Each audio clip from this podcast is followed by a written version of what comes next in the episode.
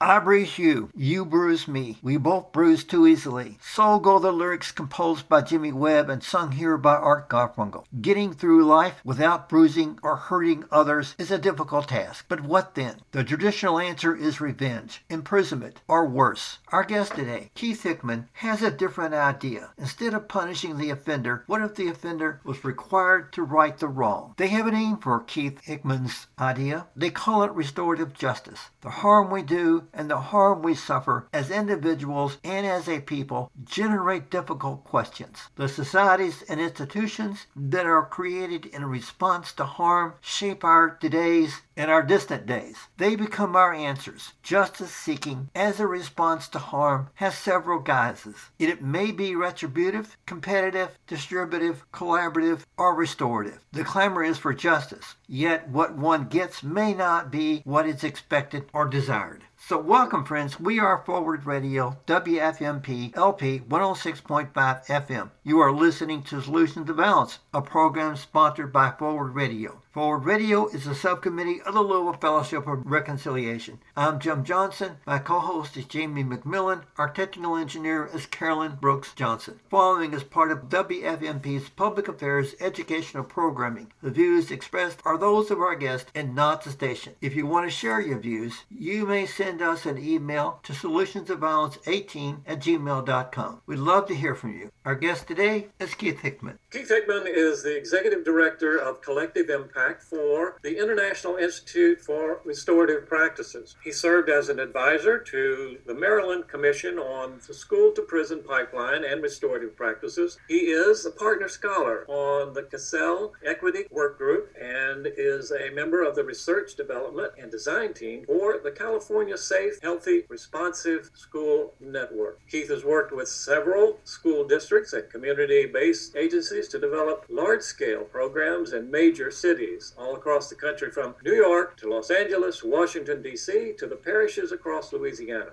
Mr. Hickman has served in high level leadership positions for various K 12 educational organizations, including New York City Department of Education and new leaders for new schools. In 2000, he helped found the Youth Justice Project at the Harlem Community Justice Center. This is one of four community justice centers under the Center of Court Innovation Program in New York City. Mr. Hickman holds a Bachelor of Arts in the Sociology of Human Development from Antioch College. Mr. Hickman, welcome to Solutions to Violence and thank you for zooming back to us in your hometown of Louisville.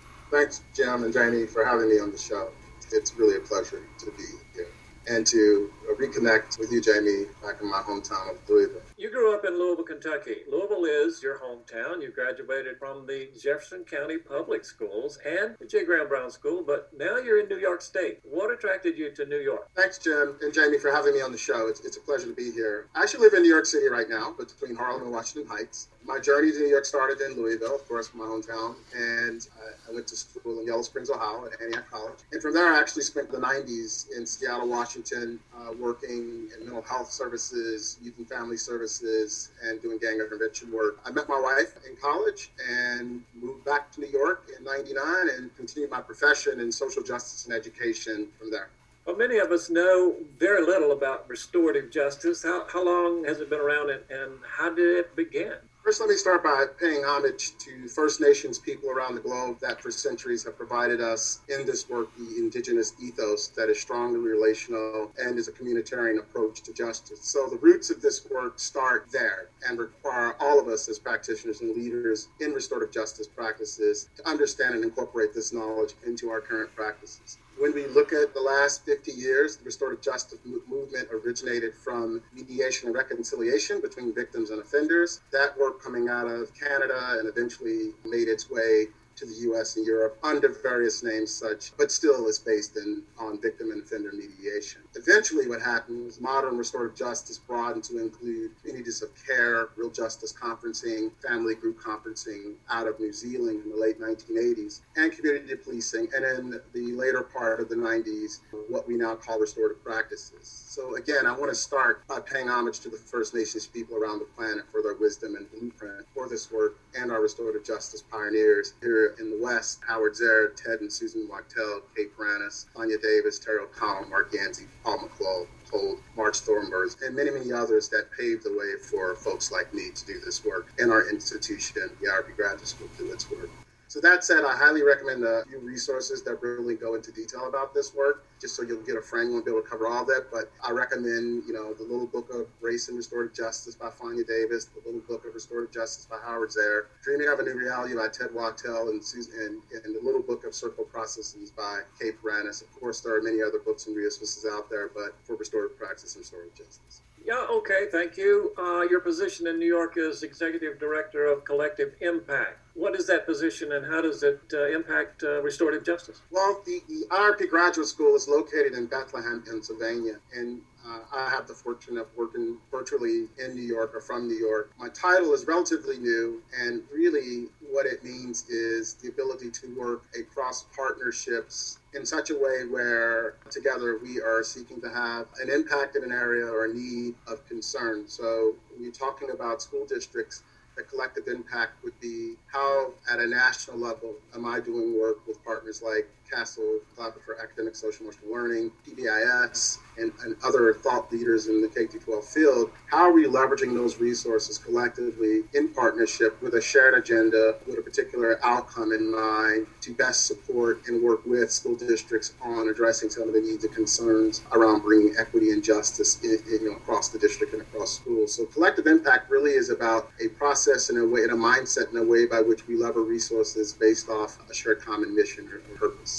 Yeah, we mentioned you were in the groundwork of founding the Youth Justice Project at the Harlem Community Justice Center. Would you tell us about that project and how it came about? Sure. So, back in early 2000s, shortly after moving to Seattle and to New York City, to join my wife. Uh, my first job was with the Center for Court Innovation, called CCI, and they were founded as a public-private partnership between the New York State Unified Court System and the Fund for the City of New York, for the purpose of creating and, uh, and operating programs to test new ideas and solve problems, and then perform original research to determine what works and what doesn't, and provided expert assistance to justice reformers uh, around the world. So some of the original projects included the Midtown Community Court its first original experiment back in 1993. This resulted in other community court models and justice related programs such as the Red Hook Community Justice Center and the Harlem Community Justice Center, where I had the opportunity to co design the Youth Justice Project. And that was built on a couple of things. One was a teen court model that's used around the country, as well as a service learning model, which incorporated components of what we would call restorative justice. And I keep it in mind, this is prior to me joining the International Institute for Restorative Practices. So, yeah, so that is a pretty important body across the state of New York, but also the CCI has had tremendous impact around the world on how community and courts can actually work in a relational way. So, Keith Hickman, there's an interest in the program with storytelling to reconnect. What does storytelling have to do with justice? Who is supposedly being reconnected here through storytelling? The, the structure of restorative uh, circle or conference allows the voice through storytelling to build empathy and repair harm for those that caused harm and were harmed. I'll start with that. It is the storytelling through a set of structured questions that allows scripts to unfold about the past incident, present feeling and thoughts, and the future actions that need to be taken. And simply, it is a way for victims to voice what they need in order to safely move on with their lives when an incident occurs. It's a way for offenders, you know, using criminal justice language, to hold themselves accountable to their behaviors and actions in conversation with the folks they've harmed. So the storytelling is about letting the truth unfold and in repairing a relational harm caused and an opportunity to be right, you know, back in community. Proactively, we use that language in terms of preventative and, and taking action, proactively is about storytelling as an important way to strengthen relationships between individuals as well as the social connections, connections within communities. So traditional justice systems are not designed to give voice to those that have been impacted by crime or wrongdoing. In fact, it is more procedural justice than restoring what is needed for victims. Oh, okay, I see. So another focus of the program is called Unwinding the Conflict. What does unwinding the conflict mean? Why is it important? Well, whenever I hear the word conflict, you know, I can't I can't help to pause and think about the work of Nils Christie, uh, who's a great Norwegian sociologist and criminologist that passed uh, passed away in 2015. Uh, but Christie wrote extensively about conflict as property. And in the British Journal of Criminology back in 1977, he shared the, the victims of crime have, in particular, lost their rights to participate in a court procedure that restores the participants' rights to their own conflicts, thus making them invisible in the process, uh, an active participant in voicing what they need, especially from the offenders. So that said, unwinding conflict means to me to use place conflict, to really place conflict back in the hands of those who've been harmed by it and those harm causing the harm. Again, using criminal justice language of victims and offenders. So restorative practices teach us how to unwind conflict by first giving those harmed a clear voice in the process, a way to be listened to, and an opportunity to witness the person causing harm, accountable for their actions, holding them accountable for their actions is a way to being safe again and to move on with their lives. Therefore, the process, uh, this process of relational is relational supportive through restorative questions that we use. And those questions focus on the past, the present, and future actions through the narrative, which is fair for all parties involved. So, unwinding conflicts about truth telling and reintegration. There's a program, Keith, called Restorative Justice on the Rise.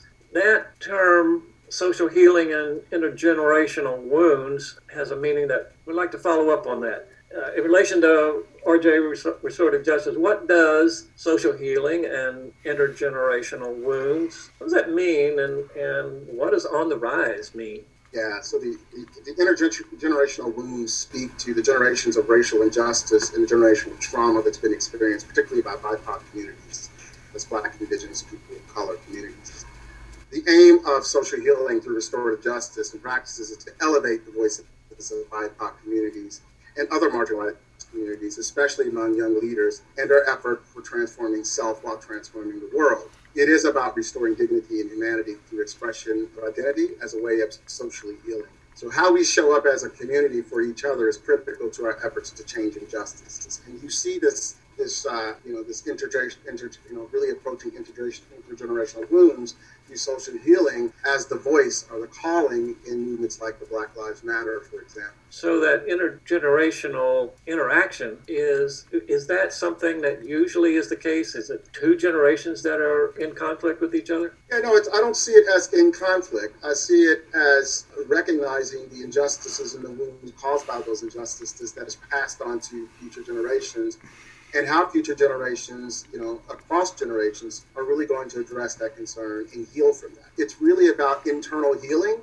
and community healing and a community platform or space by which we combat injustices or what's causing those intergenerational wounds. It's trauma that has been experienced because of the institutionalized racism or the conditions that have created that, and then really making sure that as a community that uh, young people in particular, you know, with their elders are, are trying to heal from the trauma of that and in using healing as a way to actually combat injustices. So it's a dynamic between those two. There's a there's a reference to the wisdom of teens, teachers, families, law enforcement, and even the incarcerated. In the context of uh, restorative justice, how does wisdom apply to teens? You know, the way it applies to teens is that you know we are all somewhat experts in our own lives. So when we're talking about re- relationships between particularly teachers and teens, or teachers and students, and administrators and students, law enforcement and students. Wisdom is about making sure that we are listening to teens, making sure we're listening to their narratives, their stories, the way they perceive themselves, the wisdom about the way they identify culturally, racially, in other forms, and making sure that in order to build relationship, in order to be a, a member of community or, or build community, we have to make sure that we're really hearing the wisdom that teens bring to the table, hearing their voices, and making sure that we're creating a space where they belong, and making sure that they have agency to be accountable for their actions and behaviors, and be active participants in leading and being a part of a climate and culture such as a school environment. So that's really what wisdom is speaking to. It's speaking to to the ability to actually give voice to your story, to your life, and your ability to actually be transformed by the dynamic of relationship. When people in authority are doing things with people and not to them and for them. Yeah, that's important. We don't normally think of teens, I think, as having wisdom. That, that's cool. That's that's great. So, Keith Hickman, let's bring this restorative justice theory down to a practical level here. Everyone on the planet by now knows of the killing of Breonna Taylor that occurred in Louisville, Kentucky, March 13th, when three Metro police officers broke into her apartment 12:40 a.m. returning fire ended up killing Breonna Taylor, an EMS worker, unarmed, innocent victim. A grand jury did not hold those three police officers accountable for that killing, but let's say they had. Let's say that the grand jury found there was something the Kentucky Alliance Against Racism and Black Lives Matter certainly support here in Louisville. How would restorative justice practices address this issue if these three officers had been found guilty of murder? Well, I mean, the way I'll, I'll answer this without getting into the, the politics of, of what's going on, I mean, that's my personal opinion, and I'll reserve that. But speaking from, from the lens of repairing harm and restoring justice, I mean, I think that's, I know that's what you're hearing in the collective voices of the protesters. That's what they're calling for. They want justice and they want to be heard and they will be heard. And there needs to be some healing now in terms of justice being applied and justice being served. And so the restorative ju- where restorative justice can, can be extremely important is both in the, the dynamic for change, the cry for change, the shift in changes through protest and leadership uh, by the collective and diverse voices around Louisville as a way to actually reshape policy, hold people accountable in terms of what wasn't done, the mistakes that were made, coming up with uh, having community members uh, be a part of agency for change and having their voices heard. I mean, the justice piece really allows us to actually serve, do justice in a way that changes and transforms and gets at racial injustices that we see, perhaps, you know, that's being voiced in this particular case. And so, so restorative justice really does give us an opportunity to do racial justice. And restorative justice gives us an opportunity and should be a place where we can start to do the healing piece, the repairing of the harm. It's not to necessarily uh, replace the consequences that need to happen. It's to speak to that, and it's the it's the people work that needs to be done at the community level. And the cries for help, the cries for injustice, is about restoring and repairing and transforming uh, and all the things we talked about earlier. So, so that's what you're hearing. And, the, the, next question for around the country and in particular in Louisville is, you know, how do we actually come together to actually shift the policy, the practices, the resources, uh, the injustices that are going going on throughout the city, and put a big spotlight on that. And then, what are going to be the new dynamic and the new ways by which we change and transform and reshape policies that are more equitable and fair, particularly to BIPOC community. Particularly to to what? Black, Indigenous, people of color communities. Let's change directions here a little bit.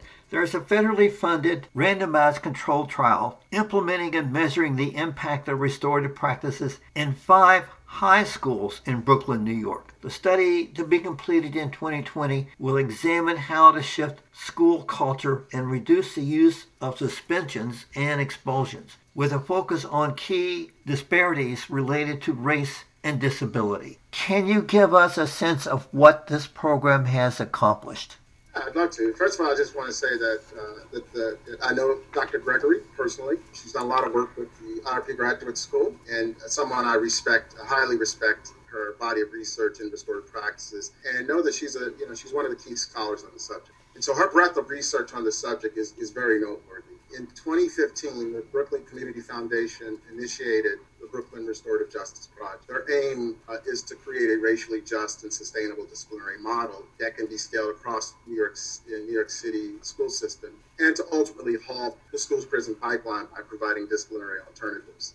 In this way, the project aims to forefront RJ promises for promoting racial and social justice early report, which came out in November 2016, identifies relevant lessons learned described during interviews with seven restorative justice practitioners after their initial six months of implementation in four schools in Brooklyn. And their insight included the following. I mean, this is what they learned early on, which is going to uh, be a, a component of the actual final report that schools need a comprehensive vision of restorative justice that is beyond behavioral management. We cannot confuse these two that creating the building blocks for whole school change, which includes creating relational ethos across the school, investing in building community at the school, top down and bottom up approach is necessary, and making it sustainable through stakeholder engagement and involvement. And the third thing that they that they found in terms of a recommendation or promise is that capacity building and long term sustainability is necessary from the onset of the program. Okay, so here in Kentucky, the Jefferson County Public School System, which now educates close to 100,000 students, 29th largest in the nation, restorative practices has been implemented in 30 of the JCPS 167 schools in the last three years. So between 2009 and 2019, the suspension rate of middle schools has increased from 5,000 to 8,000 23. Elementary schools have experienced a slight decrease from 1,244 to 1,943. High schools have seen an increase in suspensions from 8,007 to 8,847, not a huge increase. In 2018 to 2019 school year, an increase, uh, JCPS suspended about 19,000 students. That's about 19% of the population. A disproportionate number of JCPS suspensions are leveled against African American and poor white students. So far, restorative practice has not had a significant impact on JCPS schools if we use a suspension rate measure as a criteria for determining the success or failure of restorative justice. Considering the fact that that data has not come in yet, is the Jefferson County JCPS situation typically what happens when restorative practices are implemented in a large school district? So talk about how long it will take before the five Brooklyn high schools began to see a difference in their suspension rate. Yeah, so it's a it's a great question. So I've had the opportunity to work very closely. RP graduate schools have had the opportunity to work very closely with JCPS component of one of the districts. So first, in response to that question, I mean, it, it, it, when large school districts like Jefferson County, Pittsburgh Public Schools, Miami-Dade, you know, you know, pick a large urban school district, I mean, you're talking about uh, an enormous initiative. You're talking about undoing and addressing policies and practices that for years have relied on expulsion, suspension, punitive practices as a way of addressing uh, behavior or, or, discipline. So the fact that, uh, you know, and I want to speak to first give Jefferson County Public Schools acknowledgement and praise for having the courage to actually look at a very different approach to how they want to deal with suspensions and the marginalization of black and brown students in particular in terms of making sure that you know they are actually remaining in school and staying in seats. That's not an easy task to do. But first we have to look closely at the 30 schools that participated in restorative practices training as opposed to the entire district and the coaching and other supports in alignment that they did with PBIS. So what, what happened in Jefferson County Public Schools is these 30 schools over a number of years were being trained and supported both in PBIS positive behavioral intervention uh, supports and restorative practices. So when you look at the program evaluation report, particularly on restorative practices in 2017 2018, which is on the restorative JCPS restorative justice website, we find when compared to the district as a whole, some pretty major findings. And so they took a formative evaluation data, included measures of fidelity gathering using observational and survey data to collect and data collection tools to, to get to these findings. And what we see is that the level of implementing school-wide restorative practices remained the same over the year and showed some level of improvement in either the climate, the engagement, or relationships with the greatest effect in elementary schools. And that's important because the fact that you can consistently implement at a at a rate that over the duration implementation was pretty consistent is pretty remarkable because what we find in program implementation tends to be that there's a, a, down curve that people burn out they stop buying in and we didn't see that especially in these 30 schools at the at the elementary school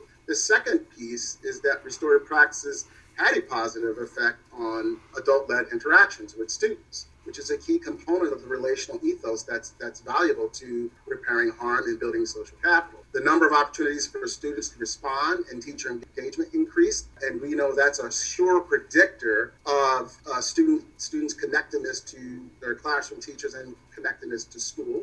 The opportunity to for students to respond. And then we know that restorative practices schools, those 30 schools, by and large showed a decrease in behavior events when compared to the district as a whole. And then we see the student attendance rates decline across the district. However, restorative practice schools were, were the least affected uh, by that. So showing the smallest decline among all these schools affected. So what we know from research in other large urban school districts like Pittsburgh, which did the largest RCT study by RAND Corporation to date, on restorative practices, and the four Brooklyn schools you speak about, uh, a small cohort of schools, and Jefferson County Public Schools, is that implementation fidelity takes several years with a long term sustainable impact of three to five years and beyond. This is not a quick fix solution. This is trying to transform the culture through the climate work that is sustainable and really is more equitable for all students to have access to the services and the needs. And it really depends on the dose and duration coupled with implementation fidelity and the other recommendations followed by the RAND study and what Dr. Gregory in Brooklyn has pointed out. I would push back a bit and say that if you look at the container of the 30 schools compared to the district at large, that you did see some pretty major findings in a short amount of time. Good answer. So, Keith, because a disproportionate number of black students in the JCPS systems are suspended, it begs the question is institutionalized racism also a factor here? There are three neighborhoods in Jefferson County labeled as food deserts by the Food and Drug Administration. There are no grocery stores in either of those neighborhoods that sell fresh produce. All three of these neighborhoods are working class African American neighborhoods. While at WC, La Plaza, Insuna, Burrito, Omega, Flores, Novera, Diaz, Eureka, Caceres, Cervilla, Automira, Ivanovich, Mariavich, their book, The Impact of Malnutrition on Brain Development Intelligence and Schoolwork Performance, confirms a correlation between malnutrition, brain size, low scores on intellectual tests, and poor scholastic performance. Lack of access to fresh produce and good nutrition correlates to just about every kind of malady you can think of, from diminished cognitive development to inability to focus to obesity and diabetes. Is it important to also consider the effects of institutionalized racism on African American communities? Definitely a factor when you consider the fact that these three neighborhoods, all African American, have no grocery stores that sell fresh produce. So, do you believe restorative practices alone is the panacea needed to solve the problems that exist in our urban school districts? Or do we also look at what's occurring in the neighborhoods since institutionalized racism is still a factor? No, not as a panacea in terms of restorative practices alone. However, I think it's important to consider the effects of institutionalized racism across any of our institutions. You know, that's impacting the well-being and flourishing of African American, you know, or African American communities and other communities. However, restorative practices has proven to be an effective approach to in, in, when you look at the, the school sector an effective approach to improving school climate and culture. And it really does point, it points in spotlights on, on you know, this, the root causes to disproportionality, which has much to do with relationship connect, connectedness, power dynamics, and shifting the mental models with all of these influencing structural changes around policy practices, resources, resource flow into schools and even school districts. So you can look at the disproportionality and disparity among that and ask the question, you know, does institutional racism play a factor in, in, this. So I just can't say blanketly it, it does, but I would say the data would pretty much bear out that sure, there are indicators that say yes, that disproportionately African American, you know, students tend to be the ones with highest suspension rates, you know, in terms of the school to prison pipeline, a number of other factors that you you talk about, which is why it's important to place restorative practices justice within the context of a community health, public health frame. And what do I mean by that is really examining the social determinants and the conditions that create health inequality. And so restorative practices is a way by which we can examine that and do that kind of work the relational work needed to actually close the disparity gaps in those things. So when it's done in alignment in terms of the school-based sector, when done in alignment with other K-12 programs, like I mentioned, like PBIS and social emotional learning, we see great promise in changing conditions that continue to foster disparate discrimination and disproportionality for Black and Brown students. And the work that must happen in order to actually drive change around policy practices and resources you know, economics and things of that sort at the school level requires that those voices in the black and brown community are at that table helping shape those fundamental policies and directions and shifts and that there has to be a mindset shift that is that's built on an equity lens that is about anti-racism approaches that is about the anti-oppression work and really recognizes the truth about uh, this country's institutionalized racism and its impact on marginalized communities. And so it just, I see this as an opportunity to get this right. I see this as an opportunity to actually put in place, you know, the policies and practices and, and, and, address these concerns, as you mentioned in the materials that you cited, that we need to, I, I personally think we need to look at this from a community health, public health framework and lens about the well being and flourishing uh, of Black and Brown people in this country. Again, good answer. Well, going along with that, Keith, there is a peacemaking program in uh, NYC that builds on a traditional Native American approach to justice we understand that the center's peacemaking program focuses on healing and community restoration rather than punishment. But but what is that traditional Native American approach to justice, and how does it tie in to restorative justice? Again, I spoke about this in terms of the indigenous ethos, which really is about how do we repair harm and do it in such a way that it's communal, right? How do we insert the voices of those people who have been harmed in such a way where their needs are being met and they're being restored uh, and healed, and that there's accountability to the person causing that harm and making sure that they are held accountable for any harm they've caused on communities. So those roots and those ties go back to indigenous practices in terms of how do we do justice together? How do we do justice communally?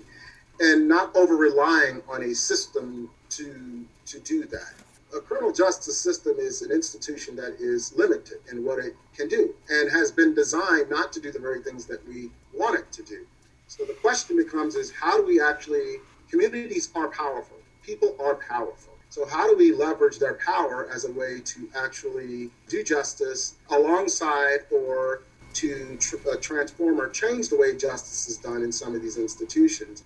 And I'll give you an example for example, in the in communities in Detroit and Chicago, you know, there are peacekeeping circles here in New York. There are peacekeeping circles, and those circles, by design, is saying that uh, we have capital relationship with people in the community. There are things that we can do to actually solve and get at the and get some, some solutions in terms of solving community-related problems, and that it's not an over reliance of a of an institution or a system that, as you as you spoke about in your earlier question, that is, you know, uh, operating under uh, disproportionate indicators that point to some form of institutional racism. So, um, and so it's a spiritual healing and a procedural process that is about repairing harm done with people, done collaboratively, and done from the voice and done from the perspective of making sure that communities have been harmed and people that have been harmed have a voice in the process, get to tell their story and get to say what is needed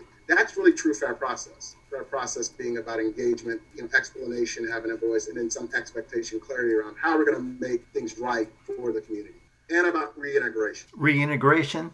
Reintegration. Yeah, that that's an issue that's come up recently in Louisville because uh, two middle schools now have gone back to segregated all African American schools, and, and those two schools are experiencing some success in terms of uh, reducing the standardized test score gap. So that's an issue here in Louisville that we're that we're looking at very closely. If I may, Jim, I mean, you know, again, it's like the, the question at hand is just because we call something integration doesn't mean that we're doing the foundational work that's important to do true integration. What does it mean to intersect cross culturally in ways we identify and have those very systems support the well being and mental social health and academic success of students that have been traditionally marginalized? So just because we call something integration doesn't mean that, that we've done the work to make it integrated you know and this is where we get into when we just operate at a structural level around a policy that we think is right we don't involve the very people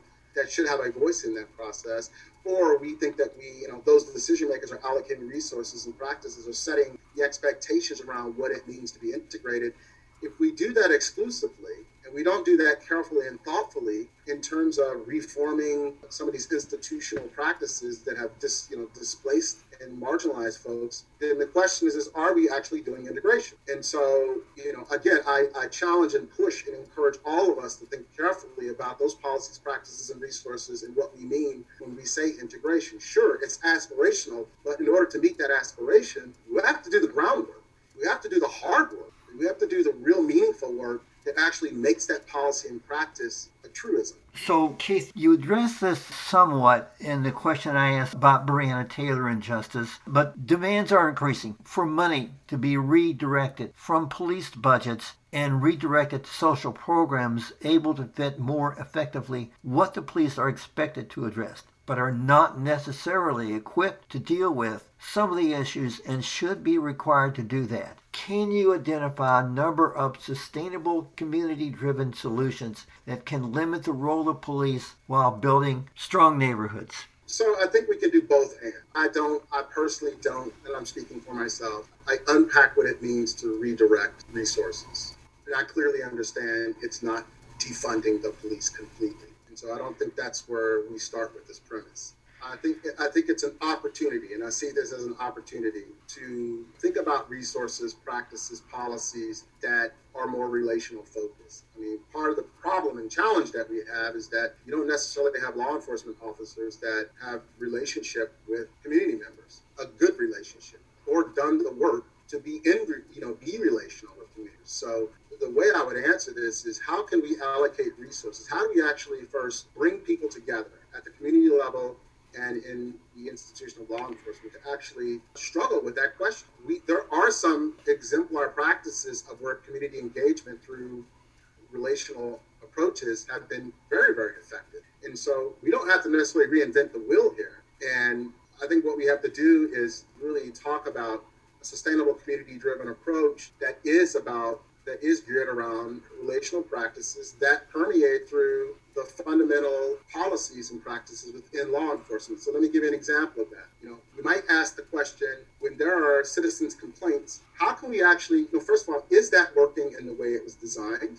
And how can we actually do that better? How can we do that more as a community, more relational, where there's a power balance between the community voices that need to be surfaced and law enforcement and those in leadership actually using those voices or hearing those voices and listening to those voices as a way to actually shift and change some of the procedures and administrative practices by which they take complaints. It's just transactional, then there's going to be a challenge. I mean, this is the thing that community members are speaking to. If it's just transactional and it's going from a call to like a paper and it's administrative, are we really doing everything we can to make sure that there is a fair process in place that represents the voices of community? So that's just one example of many review boards, participatory action in terms of when there are injustices or when there are acts of discrimination or misuse or abuse of power. Like, you know, that there are places and spaces by which there has to be a balance of power, a balance of voice, a balance between community and law enforcement in order to get to where we need to get to, to address those concerns. So,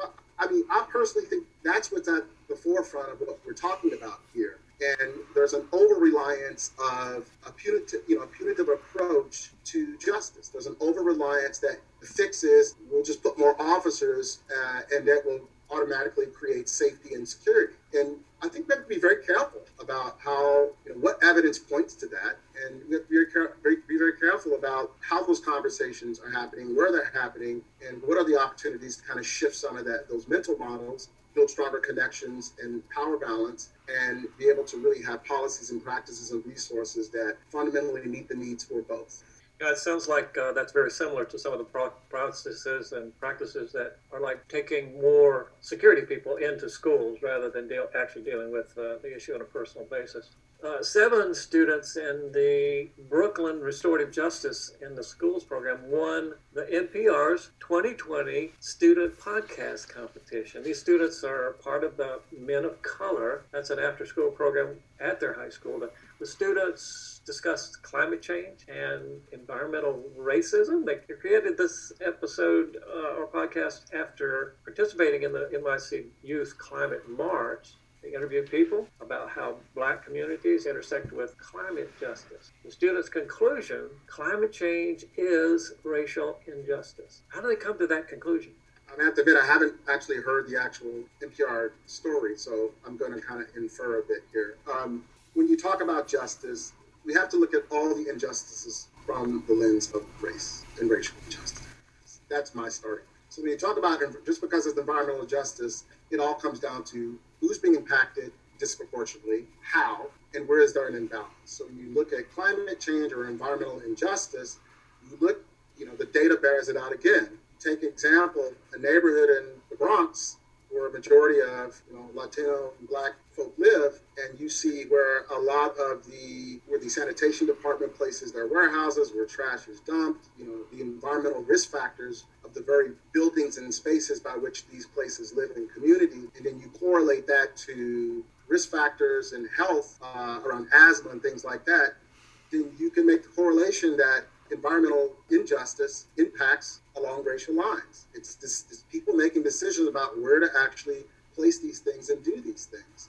And you can look at that from a community perspective, a city municipality perspective, or you can look at that from a, you know a global perspective around where you know how climate change impacts particularly uh, communities that are less resourced or have been marginalized. And you know a great example of that is the current pandemic we're going through and how that has surfaced for many communities of color this, this injustice, this imbalance, this, this the risk factors that uh, the mitigating factors that impact those communities particularly particular at a much higher rate. And so, you know, kudos, you know, to these students, you know, for being young leaders and putting a spotlight on that and having us really examine that. But again, these things just don't come out of thin air. There's evidence and data that supports and backs many of these things around the relationship between environmental injustices and racial Except the question about have you found women of color to be involved? In what ways have women of color been involved in, in restorative justice? Oh, absolutely. I mean, women of color, men of color. I mean, this restorative justice, uh, and uh, in, in, many uh, is a diverse, you know, a, a, diverse range of voices that have been thought leaders and leaders. As I mentioned, some of the the uh, original uh, founders of this work, many of them were women. Uh, you know, I, I give praise and kudos to women like Fania Davis, you know, out in Oakland, who's doing amazing work uh, along restorative justice and racial justice uh, with the Oakland Unified School District and in the community of Oakland, you know, and, and, and, and many others, you know, um, around uh, around this country and around the world. Uh, in fact, uh, I would say that many of our many of the women who led were leaders in the movements in the 60s and 70s uh, are coming at this work from uh, a, a, restorative justice lens. Uh, they may call it something different, but justice has always been the centerpiece for this work. And how we restore and repair and a healing component of that is critically important. So you look at Dr. Monique Morris and, and, and other thought leaders that are writing about, you know, push out. You know, Dr. Monique Morris writes about push out and, you know, African American girls, black girls being pushed out because of how they identify and being suspended at even higher rates. So, you know, uh, so I would say absolute uh, that, that uh, those voices are a key and core part of this work, and they are very reflective. There's a case of the young boy his mother had brought into the program, and, and she was a, an eager and engaging participant. She, she clearly knew what was at stake, uh, though the prank calls that he made seemed minor. The charge could be enough to leave him with a criminal record. It wasn't clear if he cared about what happened to him, but sometimes it appears he and other students might be concerned that it seemed we didn't have to have uh, a consequence. And, uh, you know, his, his disinterest uh, had something to do with uh, the results of it. Why should he be worried? Yeah, I think, I think what you're asking is, in general, how can some incidents be handled through through this process, through restorative justice, restorative practice process, uh, and when is it appropriate, or is this a replacement for a criminal charge or a record? So why should that student be Uh, concerned about a criminal charge at, at some low level action like like he like a, a, prank call. Right. So again, this points to what I talked about earlier. You know, what are some ways by which we actually can address this harm that's been caused by incorporating the voice of those who have been harmed? I, mean, I would be curious in this case to ask those that have been harmed. You know, what are their needs? Know, what are their needs? What do they need to have happen in this case? And the question becomes, is it appropriate, this level of offense, if it's low level? Are there other ways within procedural justice that we can actually get to the get to a result that is an appropriate response, uh, an appropriate action that meets the needs of those that were harmed? Not everything that is low incident needs to be in a court and in front of a judge. We have other alternatives by which incidents and cases can and should be addressed such as diversion, such as you know mediation and conflict resolution, such as restorative conferencing, you know, facilitating restorative conferences. So, are there other ways that keep people out of the criminal justice system where the offender, you know, has the opportunity to make it right in relationship with or relationally with the person who's been harmed or the community that's been harmed? You know, again, sometimes these things can be solved outside of a court system, outside of a punitive approach because what's key here is not just taking the action, but making sure that accountability, true accountability, was practiced and practiced in such a way where the person causing the harm has some level of empathy and understanding about their behaviors and actions and how it actually impacted others. I mean, that's the reparation, the repairing piece that's really critical here. And systems are not, you know, criminal justice systems are not, court systems are not necessarily geared to do that. They're there to be procedural justice and to make sure that that law is being applied and followed. And I'm not saying in this case that the law is not applied and followed, but if it's a low level incident and there are opportunities to deal with this case outside of a court hearing, I would highly recommend doing so in such a way that brings people together. Well, in terms of that kid, would it be more of a threat to him if we said, look, you can get a criminal record for this, even though you think it's uh, a minor offense? Would that be more of a threat that has nothing to do with restorative justice? Should it be just not even considered? Well, I think that there are cases where there is a consequence, and restorative justice doesn't replace the consequence. That's not the purpose. You know, the purpose in this case would be there could be there could be some court proceeding of some sort, but that still is not going to get at how are we going to change the behavior and how are we going to help this kid, the student, actually be accountable for his or her or their actions as a way of being responsible to the, the people that they harm, the community that they harm. I mean, that's really what's important here. And that may have to be alongside of a balanced uh, a justice approach. So, you know, again, the question becomes is who's making that determination? Within what parameters in the legal system can we do this work? And how can we truly help meet the needs of both victims and offenders in, in, in these types of, of conferences or using restorative justice as that process? perhaps giving a kid a criminal record for a prank may not be the best use of criminal justice system, you know, particularly where there could be some transformation or action or uh, solutions happening at uh, between court personnel and community members. So, Keith Hickman, you are aware of a group, an organization called the Circle Keepers. How does the Circle Keepers connect with restorative justice?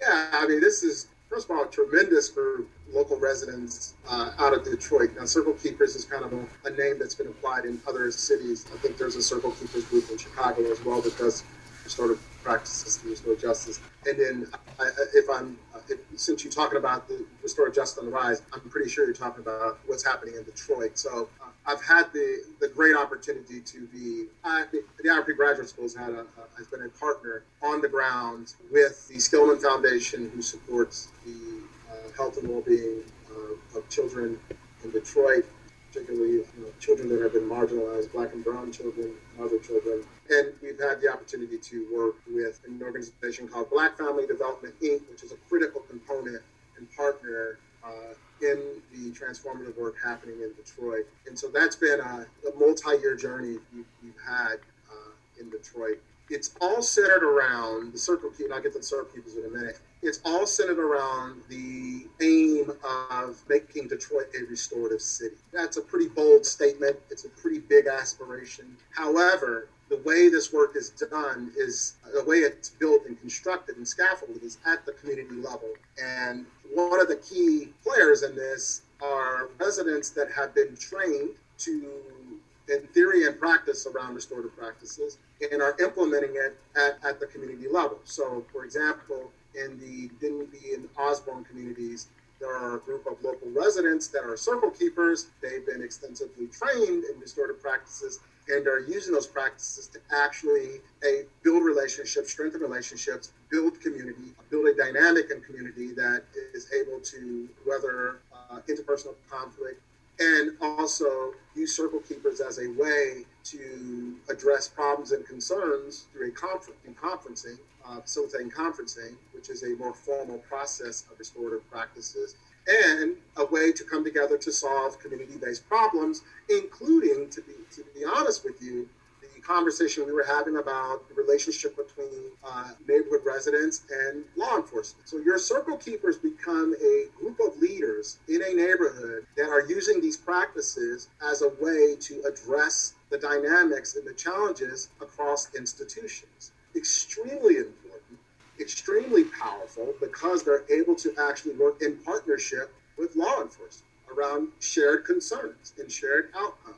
So that group is a group of dynamic people that I, I give a lot of praise to for their courage and their uh, in, in incorporating this work, this body of work, as a way to impact change at the grassroots and ground level, but also inform these very structures by which we are faced with and challenges around policy, practices, and resources.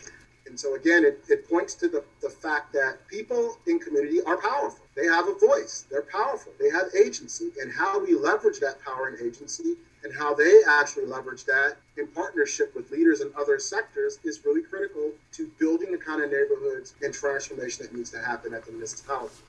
But there's a lot of programs that come up in universities. Courses offered. Spalding University here in Louisville has offered a uh, work with restorative justice and uh, with their faculty members and graduate students. There are a number of courses or universities that are offering courses like Vermont Law School Center for Justice Reform has a number of interesting opportunities. Race and law, which we already talked about, race in the criminal justice system, juvenile law, global restorative justice. You've done work internationally. What's going on there? And does somebody have to have a college degree to teach restorative justice? So I'll, I'll start by saying the IRP Graduate School, done a, over the years, uh, has done a tremendous amount of work, uh, particularly the fact that we're only one of few, I think we're the only, that offers a master's degree in restorative practices. So it's important that we understand restorative practices justice as an emerging science, as a field of study uh, in higher learning and higher academia.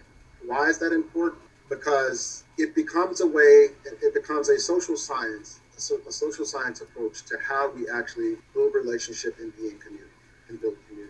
And it's interdisciplinary, and it's got a number of scholars uh, that over a number of years that you know from all around the world that have looked at this discipline that we call restorative justice and practice. And so the fact that you know, at an, you know in academia, in higher education, it's not surprising that you see restorative practices begin to permeate and make its way into the coursework at, at uh, many, many universities around the country and abroad. And if you just did a Google search of restorative justice or practices in higher ed, you'll find places like University of Michigan, many of the uh, universities in Pennsylvania, Vermont, University of Vermont, as you say here, and internationally as well. And so, and then IRP is a graduate school itself. So uh, our international pres- presence is pretty pretty bold and pretty broad. And just in terms of the graduate school itself, we do extensive work across Europe, in Canada for sure, and Latin America, and in Singapore and other places.